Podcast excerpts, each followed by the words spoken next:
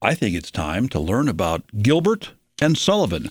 And who better to know about that, to tell us about that, than John Dreslin, the music director for the Connecticut Gilbert and Sullivan Society, as this weekend their society will present HMS Pinafore, or The Lass That Loved a Sailor. John, good morning. Thanks for joining me today. Good to catch up with you and Gilbert and Sullivan. For starters, what is it that makes Gilbert and Sullivan's music and productions special, for that matter, unique? Uh, well, uh, I'll tell you, this is a real classic. This is one that I knew when I was a kid.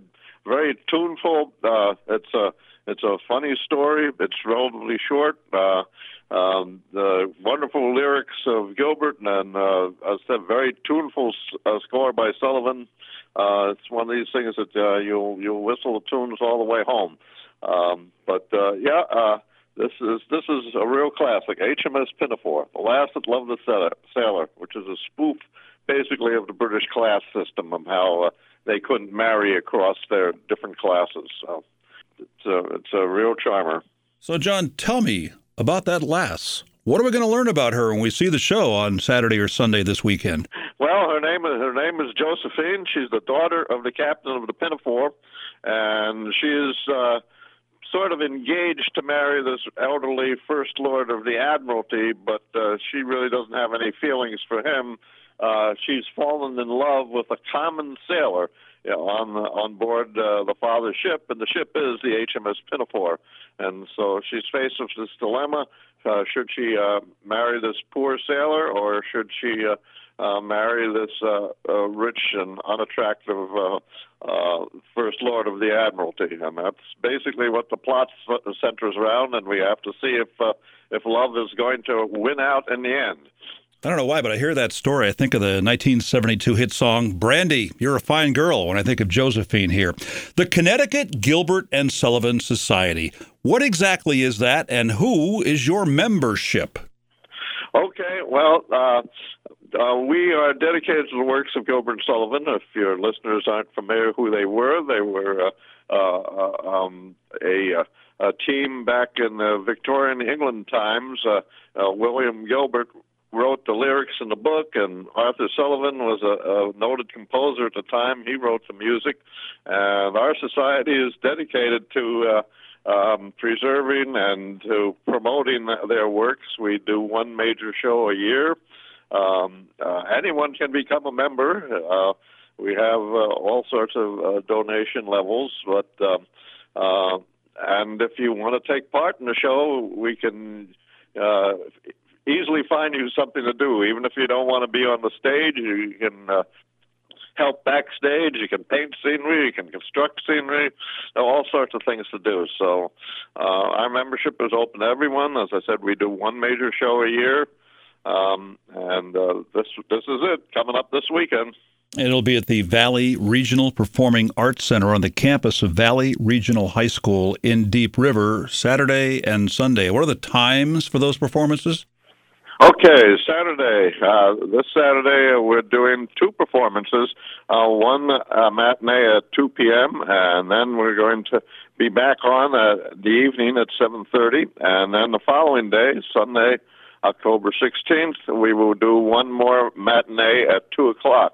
And uh, we got uh, um, advanced sale discounts, uh, we have senior discounts, we have student discounts, we have discounts for uh, uh, groups of 10 or more. So uh, if you if you would like to come and see us, uh, uh, I uh, advise you to order in advance so you can get a $5 discount. And the way to do that is either on our website, which is ctgands.org.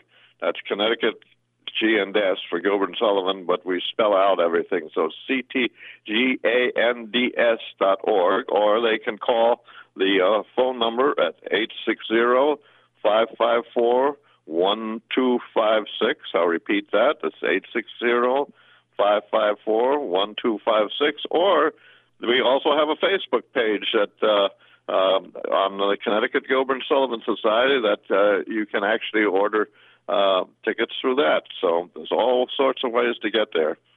The Connecticut Gilbert and Sullivan Society is a nonprofit organization. So, all these people that are not just on stage, who we'll see on Saturday and Sunday, but the ones who work behind the scenes, they're all doing it pretty much for volunteer, aren't they? That's right. Yep. Yeah, we're we're basically a volunteer organization, and uh, um, so you know it's it's basically your fellow community members up there. Uh, they're not uh, paid professionals or anything, but they still have a great deal of talent and um, uh, well worth seeing and listening to. Uh, we present with a, a full orchestra, uh, very professional sounding orchestra, and for the added bonus for people like me who are sort of hard of hearing, um, we also offer uh, super titles. Uh, so uh, the lyrics will be uh, projected above the stage while the uh, songs are being sung. So uh, you'll be able to catch all of Gilbert's wonderful lyrics. John, is that hearing loss caused by years of you cranking up the volume on Gilbert and Sullivan music? No, that's caused because I was a dentist for 45 years, and uh, I think that drove me deaf. what, the drills? Oh yeah, yeah very high pitched. Uh, back then, we didn't re- wear any kind of uh, hearing protection, and uh, so um, yeah, I, I kind of think if anything, had to do with that. I don't think it had to do with my Gilbert and Sullivan.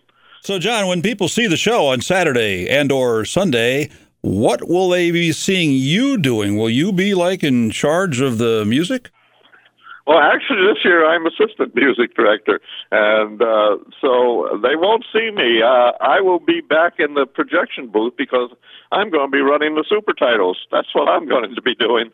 We have a new music director, Karen Chicone. She's uh, uh, uh, used to be a music teacher for many years at uh, East Lyme High School, um, but she also was um, uh, a teacher at many other uh, schools in the area, such as St. Bernard's, and uh, she's she's very good, very talented, and uh, we have her paired up with uh, um, a fellow uh, who has recently gotten his doctorate um, in, in musical uh, direction, and uh, uh, he has just come back from directing the whole season of the Ohio Light Opera Company, which uh, also does a lot of Gilbert and Sullivan Society. I mean, Gilbert and Sullivan Productions.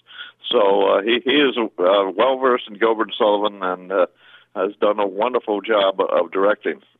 I don't know a lot of people who talk about being big fans of Gilbert and Sullivan, but what was it, John, in the first place that floated your boat about Gilbert and Sullivan? Yeah, you know, the the funny thing is, uh, it was HMS Pinafore that got me hooked on it. Um, when I was a, a boy uh, in grade school, I went to the library and I happened to see this book that had uh, simplified music from uh, HMS Pinafore and all sorts of nice uh, illustrations and a simplified story. And I brought that home and uh, played through the music and uh, said, "Hey, this this stuff's really good." And then uh, had my father bring me down to uh, New York City, where the visiting uh, troupe from England, uh, that time was the most prominent ones who did Gilbert Sullivan, D'Oyly Carte Opera Company, were pre- presenting Pinafore. So it was actually one of the first live stage performances I ever saw too, and uh, I was extremely impressed. Really, really,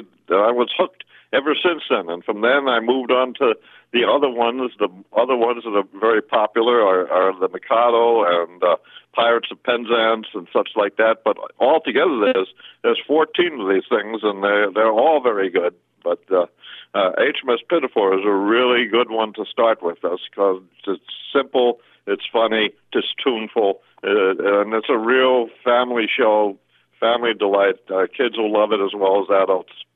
Gilbert and Sullivan, the Victoria era, Victorian era theatrical partnership of W.S. Gilbert and the composer Arthur Sullivan. They jointly created 14 comic operas between 1871 and 1896. Tell me more about the comic part. Is this the kind of production on Saturday and Sunday, John, that people will be laughing out loud while they're watching the production?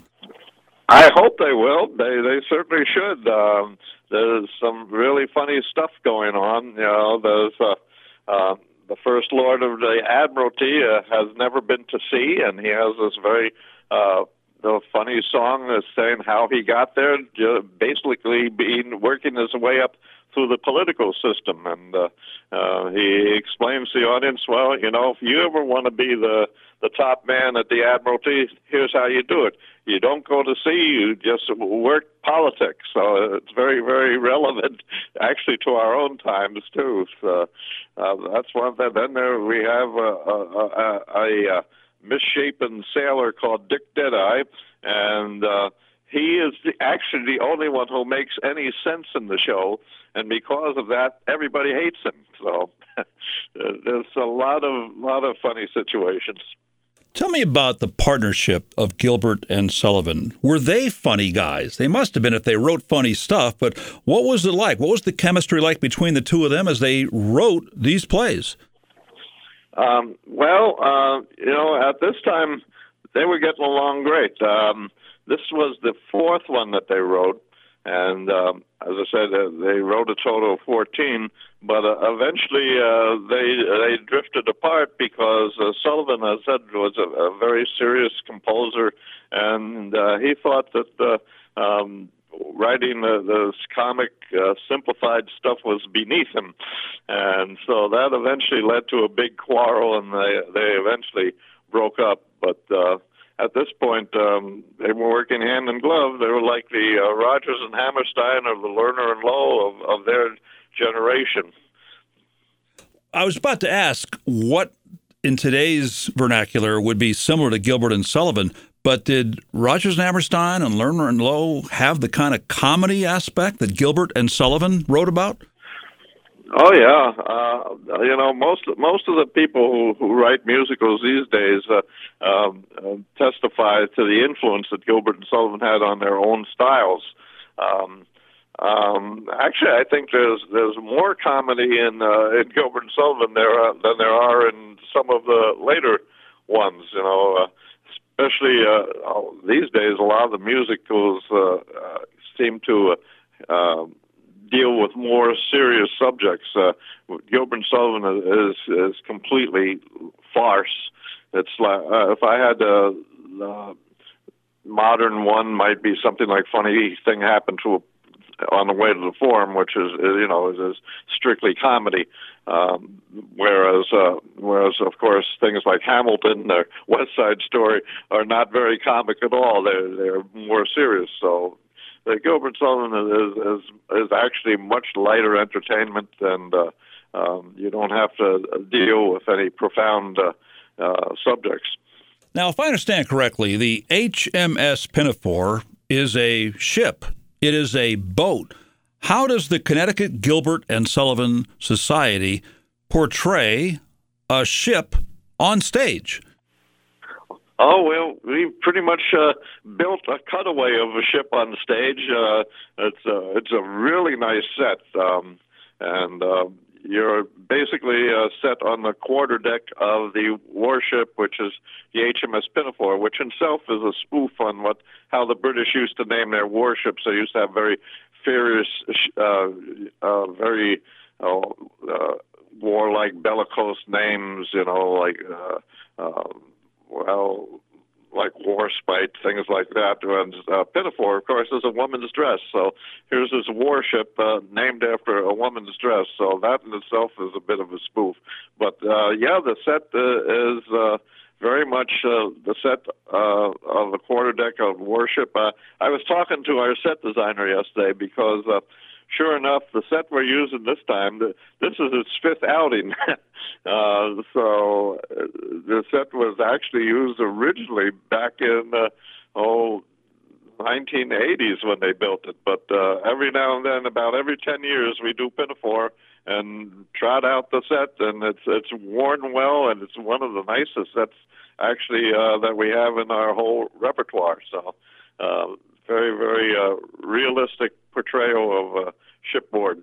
And John, inquiring minds want to know, with you being the assistant music director for this production, is there a selection? Is there a song in HMS Pinafore that you like the best? Is there like a real showstopper in this play? Uh, yeah, there's, there is one. Uh, it's called the Bell Trio, Never Mind the Why and Wherefore, which is uh, um, uh, so it's, it's so peppy and all. We usually wind up doing an encore too. Um, a couple other songs that were popular when I was a kid, everybody seemed to know them. Was uh, "I Am the Captain of the Pinafore," and then there's the song that the First Lord of the Admiralty sings called "When I Was a Lad," which, uh, as I said, tells how he climbed from uh, uh, obscurity up to being First Lord of Admiralty by just uh, playing politics. And those uh, that's a that's a very popular song. A lot of people know um, quotes from that. A lot of people uh, know the quotes from uh, the captain's song where he says he's never sick at sea, and the crew asks what never, and he answers no never, and the crew asks again what never, and he says well hardly ever. So that that's a pretty famous quote right there. The Connecticut Gilbert and Sullivan Society staging HMS Pinafore or The Lass That Loved a Sailor this Saturday at 2 and 7:30 and Sunday at 2 p.m. at the Valley Regional Performing Arts Center on the campus of Valley Regional High School in Deep River. Information at ctgands.org. Obviously, all one word, the first part of that, ctg and s.org. And John, do you anticipate that tickets will be on sale at the door? Oh yeah, yeah. It's, it's a fairly big auditorium, and even though we have a good following, uh, um, I don't anticipate that there won't be tickets available. So if uh, if you're just on the spur of the moment, come on down. We'll you'll be able to get a good seat. All right, John Dreslin with the Connecticut Gilbert and Sullivan Society discussing HMS Pinafore this morning on 14 WILI Willimantic and 95.3 FM.